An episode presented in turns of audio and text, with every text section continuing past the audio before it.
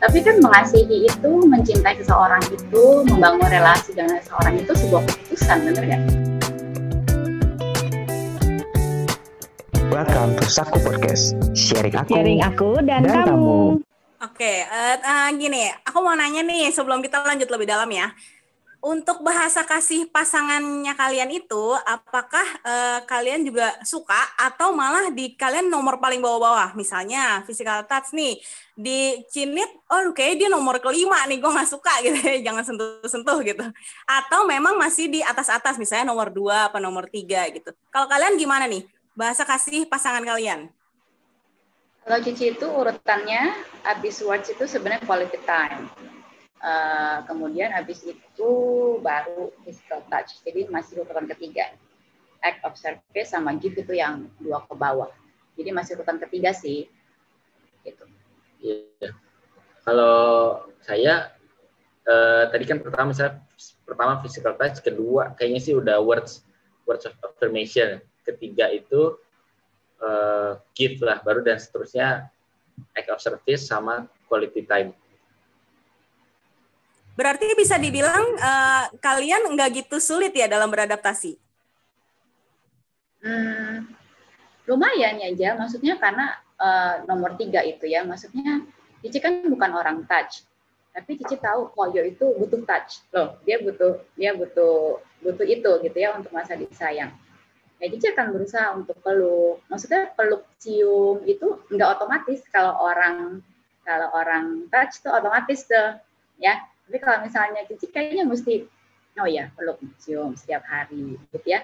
Nah kadang-kadang banguninnya juga pakai belai-belai, ayo bangun, udah jam 6, ayo bangun, udah jam 6 lewat 10, padahal hati kalau bangun, bangun lo dari tadi. Tapi kan mesti, ayo bangun dan 6.15 gitu ya. Maksudnya itu nggak gue banget. Maksudnya um, itu bukan Cici gitu ya. Tapi Cici tahu itu baik buat dia, buat orang yang kita sayang, merasa disayang, terus kenapa kita nggak usahakan? Toh kita masih bisa kerjain gitu. Jadi kalau dibilang adaptasi juga ya kita perlu adaptasi begitu. Nah aku masih penasaran deh. Jadi kan tadi kan uh, Koyo dan Cinet kan bilang kan misalnya oh pacaran cukup lama nih gitu ya. Dan mengerti bahasa kasih itu pada saat premarital gitu. Gimana sih pacarannya kalian gitu tanpa mengenal bahasa kasih gitu? Dan setelah mengenal bahasa kasih baru kan setelah premarital gitu Soalnya ada beberapa teman-teman yang kasar gini ya. Kita udah kena bahasa kasih aja masih bisa konflik, masih bisa berantem begitu kan. Sedangkan kalian ya istilahnya belum kenal gitu ya, tapi bisa langgang terus nih gitu. Itu itu gimana sih ya, ceritanya gitu? Ya jadi atau karena dulu mungkin belum ngerti malah jadi kayak nggak terlalu pusing gitu. Jadi ya di pergi aja. Ya sama mungkin kan pacaran kan awal-awal lebih ke nggak tahu ya kalau dulu kami mungkin tidak berkualitas seperti kalian. Jadi kami ya pergi biasa sabtu minggu pergi makan terus ya jalan-jalan. Jadi ya, maksudnya yang gitu-gitu aja udah seneng. Mungkin dari 8 tahun begitu ada beberapa tahun di awal lah jadi kayak ya gitu aja fine gitu. Nggak ada konflik juga mungkin nggak terlalu jarang. Baru di tahun-tahun udah keempat kelima ya baru itu mulai uh, ada konflik lah. Goncangan itu jadi, datang. Yes overall sih mungkin karena nggak tahu jadi aman-aman. Kadang-kadang kita gitu tuh. Dan ya mungkin tadi juga ya karena ternyata setelah tahu dan nggak terlalu beda jauh. nggak terlalu beda jauh jadi tanpa sadar pun kita sebenarnya udah udah berbahasa dengan frekuensi yang hampir sama gitu. Walaupun mungkin nggak nggak satu jaringan tapi udah berdekatan gitu. Tapi sebenarnya gini ya walaupun kita nggak tahu satu sama lain ya untuk pacaran tapi maksudnya kan hmm, ya mungkin ini adalah anugerah khusus ya. Artinya anugerah khusus maksudnya kalau yo itu bisa berpuisi berkata-kata dengan baik dan dia selalu bilang aduh aku seneng banget sama puisinya. Maksudnya itu kan uh, jadi encouragement buat dia bahwa he's doing a right a right thing gitu loh. Ya kan? Maksudnya ya kalau dikasih kado kayak Cici jarang dia bilang. Aduh bagus banget mereka. Cici jarang tuh ngomong gitu. Tapi kalau misalnya dikasih pantun gitu ya kadang-kadang kalian suka out of sudden tuh dulu zaman SMS, aduh zaman kalian sekarang pacaran udah enak banget ya, ada video call, ada chat, itu maksudnya um, untuk berkomunikasi tuh sangat mudah dulu kita zaman kita tuh SMS, SMS nggak pakai spasi lagi karena bayar kan ya, sayang tuh jadi pakai nggak pakai spasi tuh teman-teman zaman dulu. Ya ampun kita hidup berapa juta tahun yang lalu sih? Maksudnya dengan itu jadi kita bisa bisa bisa bisa bisa lebih tahu. Maksudnya uh, hal apa yang dia lakukan ke kita dan kita konfirmasi bahwa kita senang dia melakukan itu. Thank you ya hari ini udah bisa jalan bareng. Gitu-gitu. Misalnya kata-kata itu juga perlu kita omongin. Nah berarti kan uh, apa ya maksudnya kalau pas aku lihat gitu ya jadi ada ada ada kayak gap gitu ya. Jadi kan Koyo kan orang touch gitu ya tetapi dia bisa nih dengan dengan dengan word gitu. Sedangkan Cinet juga orang word pasti belajar belajar dengan bahasa touchnya gitu kan. Sebenarnya ada kesulitan nggak sih untuk mencocokkan itu gitu? Karena kan itu pasti kan nggak bukan bahasa bukan bahasa yang kita pelajari saya gitu kan. Ada kesulitan nggak untuk menyesuaikan itu? Sebenarnya nih Ci pengen pengen kasih sebenar-benarnya nih ya. Memang dalam berelasi itu kita nggak bisa selalu cocok. Ya nggak ada lah yang kita benar-benar harus seratus persen cocok ya tapi kan mengasihi itu mencintai seseorang itu membangun relasi dengan seseorang itu sebuah keputusan bener nggak sebuah keputusan yang akhirnya ke depannya kita kan menjalani proses ya walaupun ada naik turunnya ya sama dengan bahasa kasih ini kalau kita emang sayang sih sayang sama dia nih Cici akan melakukan dong apa pun yang Cici bisa do our best untuk membuat dia merasa disayang, bener nggak? Jadi ada kesulitan apa yang ketika yang Cici tadi cerita? Aduh itu nggak gue banget, bangunin dia, ayo bangun jam 6. Itu enggak. Cici kalau bangun, bangun, ayo bangun jam 6. Bangun. Nah, tapi kan maksudnya itu masih bisa dilakukan, ngerti nggak? Ya itulah proses kita didewasakan sama Tuhan. Proses kita dikikis sama Tuhan untuk kita bisa lebih rendah hati di hadapan pasangan kita. Mengutamakan dia, gitu, mengutamakan apa yang dia perlukan, bukan cuma meminta kita, kita, kita terus yang diservis. Gitu. Jadi kalau saya akan tanya kesulitan, ya ada pasti kesulitan, Pak. Gitu. Hmm, Berarti memang kesulitan itu memang apa ya? Bisa dipisahkan gitu ya dengan dengan proses kita saling mengenal bahasa kasih ini gitu ya. Nah, um, ya menarik gini. Uh, kalau kita ngomong bahasa kasih physical touch itu itu banyak banget banyak banget uh, apa pro dan kontranya gitu ya apalagi kan teman-teman yang pacaran gitu ya bahkan ada yang bilang ih jangan jangan pegang-pegang dulu nih jangan sentuh-sentuh dulu nih gitu kan kesannya kayak ada physical touch itu sesuatu bahasa kasih yang yang apa ya yang unik gitu loh yang nggak nggak bisa dilakukan pada saat pacaran misalnya harus bolehnya kalau untuk yang mereka yang udah married doang gitu Nah, gimana uh, Koyo dan Cini itu melihat hal ini gitu? Apakah bisa itu ketika kita lagi berpacaran dan kita mengasihi teman-teman orang-orang yang bahasa kasihnya Tars itu seperti apa sih? Bagaimana sih caranya gitu dalam konteks berpacaran? Uh, kalau dulu sih ya itu. Ya sebatas mungkin kayak tepuk atau kadang-kadang mungkin dikasih semangat cuman kayak tepuk atau mungkin di misalnya lagi uh, misalnya ya kamu bisa gitu gitu. Atau ini yang kepikiran saya sih ya supaya kita juga kan nggak melangkah terlalu jauh ya lebih ke arah mungkin gandengan atau mungkin tepuk atau tepuk bahu ya atau mungkin sesekali apa rangkul gitu ya. Tapi memang batas-batasnya harus clear ya. Nah ini ya, Ici mau kasih garis. Ini kita uh, ngomongin tentang physical touch lagi pacaran ya. Kalau misal udah menikah kan memang itu sudah dilegalkan gitu ya. Kalau lagi pacaran sebenarnya hati nurani kita sendiri kok yang ngomong. Apakah saya terlalu jauh atau enggak? Bener? Kita mau cium, uh, di pipi, di kening, di bibir, kita mau peluk, kita mau gandengan, nggak belum tentu kok yang gandengan itu pikirannya iya. bersih. Iya. Ngerti nggak maksud Cici? Itu semua kembali ke hati kita gitu. Kalau emang kita tulus ya memeluk dia, memeluk uh, pacar kita gitu ya, di hari dia ulang tahun atau di hari yang mbak yang hari anniversary, tapi kita nggak ada nggak ada niatan lain di hati kita ya ya gue mau mau peluk aja gitu itu hati kita sendiri yang tahu bahwa I'm not doing something wrong. Nah, waktu hati kita mulai berdebar-debar, itu tak ada tandanya. Berarti kita melangkah terlalu jauh untuk diri kita sendiri. Jadi nggak ada rule-nya, rule-nya di hati kita masing-masing. Gitu. Di pikiran kita masing-masing, di hati kita masing-masing. Kalau bicara soal physical touch ya, karena ini agak sensitif nih. Kalau yang untuk uh, pacaran ya, gitu. Harus hati-hati juga ya, jangan sampai kelewat batas. Gawat nanti, gawat ya ya kalau sama ada sesuatu yang mungkin yang ini udah tahu dilarang dan berbahaya ya jangan Mm-mm, jangan coba-coba. Itu. Jadi, kalau misalnya kita mengasihi benar-benar mengasihi dia, otomatis pasti kita nggak akan pernah lah melewati batas itu gitu ya. Kalau kalau misalnya kita mau benar-benar mengasihi dia. Gitu. Betul sekali. Setuju. Setuju. Tadi Koyo sempat ngomong nih kayak kalau mau pergi uh, misalnya bilang I love you gitu ke Cinit ya. Pernah nggak ada momen lupa gitu, kelupaan melakukan bahasa kasih gitu. Entah itu mungkin contoh aja gitu atau ada nggak uh, momen di mana nggak sengaja gitu terus akhirnya malah jadi konflik karena lupa kelupaan. Uh, ya dulu. Ibaratnya lupa ritual gitu ya.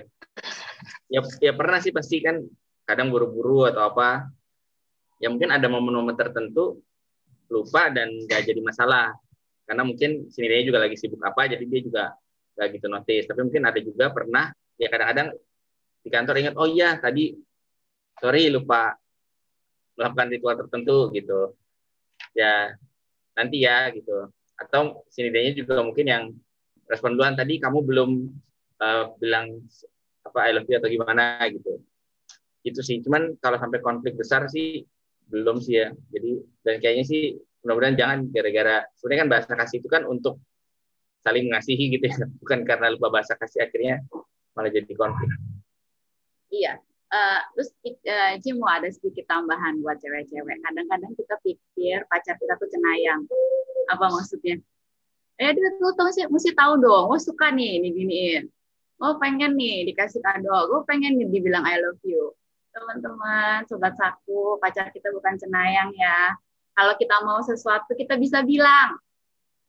Pernah kok Ici bilang sama aku, kamu udah lama loh, gini, gini, gini. Dulu waktu pacaran suka bikinin puisi. Sekarang pengen dong dibikin puisi lagi. Belum nggak? Kapan puisi terakhir? maksudnya, maksudnya ya kayak gitu. Kadang-kadang konflik itu terjadi karena kita nggak mau mengungkapkan kebutuhan kita. Sebenarnya kalau kita perlu, kita harus bilang teman-teman. Kita nggak bisa anggap dia ngerti kita dan kita juga tidak dituntut untuk mengerti mengerti pasangan kita tanpa dia nggak omongin gitu. Memang ada sesuatu yang bisa kita tahu dengan sendirinya, tapi ada hal-hal yang harus kita omongin. Ada hal-hal yang harus kita ungkapin. Nggak bisa tuh, lu harusnya tahu dong, udah pacaran 8 tahun, masih nggak tahu. Nggak bisa, nggak bisa kayak gitu ya. Jadi ingat hmm. pacar kita manusia biasa, dia bukan malaikat, dia bukan cenayang, gitu. Dia nggak tahu tuh kalau kita nggak ngomong, gitu ya. Wah, jadi uh, apa ya benar-benar belajar banget gitu ya, terutama fokusnya di di word gitu ya, dengan di physical touch gitu, karena um, mungkin bisa dibilang ini cukup banyak gitu ya. Misalnya mungkin teman-teman kita yang bahasa kasihnya word, bahasa kasihnya touch gitu ya, dan bagaimana kita menghandle ini gitu ya. Nah, kalau misalnya lihat kalian udah belajar bahasa kasih gitu ya, uh, apakah penerapan bahasa kasih ini tuh yang yang sudah kalian pelajari itu benar-benar berpengaruh nggak sih dalam dalam relasi kalian gitu dalam konteks relasi mungkin dulu gitu ya pada saat pacaran gitu atau mungkin pada saat yang uh, setelah premarital gitu penerapan itu benar-benar berpengaruh nggak sih dengan relasi kalian? Ya pastinya berpengaruh ya. Kamu pasti kak kalau misalnya kita merasa disayang, ya sama kita nggak merasa disayang pasti pengaruhnya besar dong ya kan? Maksudnya um, yang tadi Cici udah share, Koyo suka chat, uh, Cici bilang nih si Nolan gini-gini, sini gini-gini. Terus dia balesnya you are great mom. Maksudnya aduh itu cas banget. Kayak Cici udah capek banget di rumah ya. Terus dia uh, chat begitu. Itu ini banget, apa namanya, sesuatu banget. Oh ya, sama ini nih teman-teman Koyo tuh rajin tuh uh, bilang cantik banget gitu ya. Biasanya kalau mau kondangan gitu ya memang Cici tahu lah di mata dia Cici pasti cantik gitu ya. Tapi waktu dia bilang begitu Cici tambah pede gitu ya. Atau lagi jajal baju baru atau apa gitu ya. Sama kalau mau tidur cantik banget gitu ya. Aduh itu dipandang sampai dibilang cantik banget. Aduh itu udah langsung lepak-lepak deh gak ada lawan gak ada lawan itu ya. Itu udah udah pas kena sasaran. Mantap itu. Nah tapi kalau misalnya kayak itu kan itu masa-masa masa-masa seneng gitu ya, masa-masa yang biasa gitu ya. Nah, gimana kalau pada saat konflik gitu? Maksudnya seberapa pentingkah bahasa kasih itu kita aplikasikan tidak lu konflik gitu ya? Kan kalau konflik kan ada yang yang diem-dieman gitu kan, lagi marah-marah, masa tiba-tiba aku yang bilang kamu cantik deh ini ini muji atau ngejek nih gitu jadi jadinya seperti itu gitu kan nah bagaimana konflik itu uh, bahasa kasih itu dipakai dalam dalam konflik itu Ya, jadi bener nih. Jadi kan sini dia suka baca surat tuh tadi dia bilang. Kadang-kadang kalau lagi konflik itu tuh kita tuh jadi diam, terutama saya. Saya tuh kalau lagi konflik tuh kayak males ngomong gitu. Mendingan diem. Terus eh, ya sini dia juga diem. Nah, biasanya yang membuat kita bisa rekonsiliasi lagi kita pakai surat cuma zaman sekarang email ya jadi pakai email jadi kadang-kadang mau misalnya ada kejadian itu kejadian sederhana sih. Di rumah tuh ada kecoa sendiri tuh paling takut kecoa. Mau masuk rumah saya lagi ribet atau apa gitu ya. Terus kayak menurut saya kok ini dia ini kecoa aja sampai begitu banget gitu. Akhirnya saya ngomongnya agak keras nada, nadanya agak tinggi. Nah itu tadi karena nada saya agak tinggi dan dia orang words jadi dia marah gitu terus ya untuk memulihkannya itu nggak bisa tuh langsung ngomong e, sorry tadi gini gini gini gini nggak bermaksud gini gini gini. Nah itu susah buat saya. Kadang-kadang lagi konflik mendingan dia nah biasanya kita mulainya lewat kata-kata yang berupa email. Jadi saya email tuh walaupun ada WhatsApp ya. Tapi kayaknya kalau udah email tuh udah levelnya lebih berat. Jadi nulisnya di email panjang tuh. Jadi uh, kemarin gini gini gini gini ada kecoa. Aku tahu kamu marah tapi nggak bermaksud. Gini gini kemarin aku lagi ribet gini gini gini gini gitu. Nah sampai akhirnya tadi dibalas lagi. Tuh nungguin tuh deg-degan tuh dibalas gak dibalas gak dibalas gak gitu. Nah kalau udah dibalas ya udah agak-agak dikit ntar dibalas lagi apa kita balas lagi biasanya uh, emailan replyan kedua atau ketiga itu udah bisa aman. Nah itu misalnya saya lagi di kantor, napas pulang uh, ya udah bisa cair lagi gitu. Iya. Udah jadi, bisa wa lagi. Jadi sobat saku kalau udah merit gara-gara kecoa bisa berantem ya. jadi bukan cuma karena hal-hal yang besar. Itu untuk gitu. pakai email ya. Kalau pakai surat yang pakai pos tiga hari ya nyampe. Hmm. Ampun ya. Dulu kita punya buku. Jadi buku surat. Jadi kita beli satu buku kosong kayak album gitulah. Surat-suratannya pakai buku. Jadi tulis nanti di rumah ini dia dia balas balik lagi.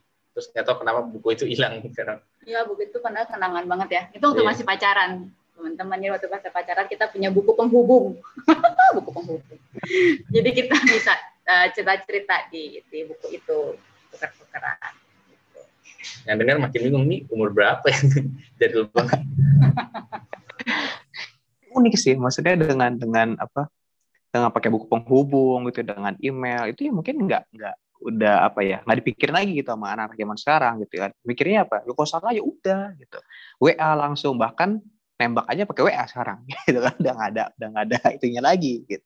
Iya, karena kalau kita waktu lagi marah, lagi kesel kan otomatis yang kita keluarin kata-kata menyakitkan kan. Semakin semakin kita ngomong, semakin kata-kata menyakitkan ada tinggi, semakin habislah hati seorang words gitu. Jadi memang hmm, waktu kita nulis email, bercucuran air mata gitu ya, maksudnya itu lebih relaxing, lebih mengeluarkan emosi, lebih mengeluarkan yang nggak enak nggak enak gitu karena kan kita perlu tuh ya menyalurkan perasaan kita yang jelek gitu kan seperti Daud ya Daud waktu dia punya perasaan yang gak baik dia tuliskan dalam Mazmurnya kan ke Tuhan kan nah itu seperti itulah kira-kira kita mengeluarkan emosi-emosi kita yang gak baik dengan cara yang benar bukan dengan uh, mencak-mencak gitu ya ngomel-ngomel gitu Pembicaraan kita sangat menarik banget ya. Ini uh, baru dua jenis bahasa kasih aja sudah sangat uh, menambah edukasi kita gitu ya sobat saku. Terakhir nih untuk Ko Iyo dan Cinit ya, uh, boleh dong kasih pesan-pesan atau mungkin ada saran buat teman-teman di sobat saku ya uh, mengenai bagaimana uh, kalau tentang mengenal bahasa kasih atau mengetahui bahasa kasih itu sangat uh, baik entah untuk pribadi mungkin di relasi bisa sama teman atau mungkin nanti sampai berpacaran begitu berelasi.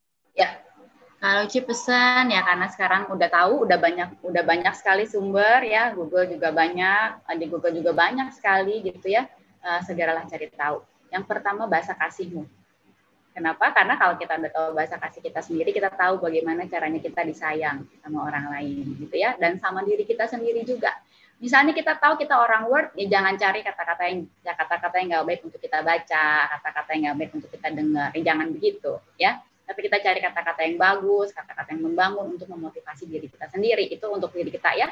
Ya sama juga ke pasangan juga begitu kayak uh, teman-teman kita ke sahabat kita juga begitu. Nah kalau udah tahu misalnya kita udah tahu nih ini terus gimana om? Pak? Ya dikerjakan gitu. Jangan tahu sekedar tahu ya uh, hanya sebatas pengetahuan ya tidak berdampak apa apa gitu. Ya, harus dikerjakan gitu. Ya sama. kalau kita apa namanya kebayang ya kalau kita sama-sama menaruh orang lain lebih tinggi dari kita ya kan? Pasti nggak ada yang merasa left behind kalau misalnya Cici mengusahakan untuk mengasihi kok iya walaupun itu bertentangan dengan diri Cici dan juga sebaliknya pasti nggak ada salah satu dari kita yang merasa nggak disayang, ya kan? Kita pasti pasti kita merasa disayang, dan itu sebenarnya kan yang membuat relasi itu semakin kuat. Walaupun ada konflik, pasti ada konflik lah. Nggak mungkin nggak ada konflik ya. Itu pesannya ada ya. tambahan nggak yuk? Sama mungkin buat teman-teman kalau yang merasa udah pengen tahu nih bahasa kasih terus begitu tes hasilnya jauh, gue nomor satu, lu nomor lima. Maksudnya bukan berarti ya udah kita putus di sini karena bahasa bahasa kasih kita jauh. Nggak gitu juga ya. Maksudnya bisa dipelajari bisa dikerjakan. Ya ini juga sebenarnya mempelajari bahasa kasih pasangan itu juga kan sebenarnya wujud dari perjuangan bahwa memang kita mengasihi. Jadi belajar aja tuh udah wujud dari bahasa kasih untuk mengasihi. Sama saya kepikir gini ya eh, bahasa kasih itu mungkin kayak saya lama-lama gitu mungkin dari dulu nggak suka nggak suka kata-kata jadi suka kata-kata nggak suka disentuh jadi suka disentuh. Jadi bahasa itu kayak menular ya. Jadi pernah nggak kamu saya itu pernah tuh waktu kecil saya nginep di rumah saudara di Sukabumi dua minggu empat minggu gitu. Balik ke Jakarta kok saya jadi kayak ada logat Sundanya gitu. Nah jadi kadang-kadang karena kita sering berbahasa saling satu dengan yang lain nah logatnya bisa menular. Makanya jadi kadang-kadang kenapa ada orang uh, matanya sipit maaf bukan menyinggung tapi ngomongnya medok gitu. Oh ternyata karena suaminya orang Jawa gitu. Jadi ya itu proses belajar-belajar lama-lama campur-campur ya bisa saling melengkapi satu dengan yang lain. Namanya juga bahasa gitu kan. Ya. jadi bahasa itu bisa dipelajari ya teman-teman. Semangat. Kalau misalnya yang satu, aduh gue orang words nomor satu, aduh di pasangan gue dia words nomor lima, aduh itu memang perlu perjuangan. Itu memang perjuangan ya. Harus banyak-banyak baca buku cari kata-kata bagus. Karena itu memang perjuangan. Demikian juga dengan bahasa kasih yang lain gitu. Pasti bisa diperjuangkan. Dan menular yang Oyong tadi bilang memang. Tadi kadang-kadang kalau misalnya eh hari ini belum cium gitu. Misalnya mau mau berangkat kerja ya ini dalam konteks sudah menikah ya teman-teman sudah menikah. Oke okay? sudah menikah. Nah jadi uh, jadi itu eh uh, kok kayak ada yang kurang nih? Gitu jadi menular juga padahal Ici bukan orang touch gitu ya. Bahasa kasih bisa bisa bisa kita uh, membuat orang lain juga jadi suka tuh. Kayak gitu kalau pengalaman kami ya. Oke aku rasa kita belajar banyak terutama mengenai ini ya word dan touch gitu ya. dan sekali lagi kita thank you banget sama Koyo sama Cinit udah ngajarin kita udah sharing-sharing gitu ya. Gimana sih uh, bahasa kasih itu sangat berpengaruh banget gitu dengan relasi gitu. Kadang aku harap kita nggak cuman pertama pengetahuan doang seperti tadi apa Koyo juga bilang kita harus terapkan kita harus pakai itu dalam relasi kita bukan cuma oh ke, udah tahu doang tapi nggak di, diterapkan. Itu mungkin itu buat episode kali ini. Sekali lagi thank you Koyo dan thank you Cinit nanti kita akan ketemu di next episode yang pasti juga akan bahas uh, bahasa kasih yang lainnya. Thank you semua. Thank you Stefan. Thank you Jelly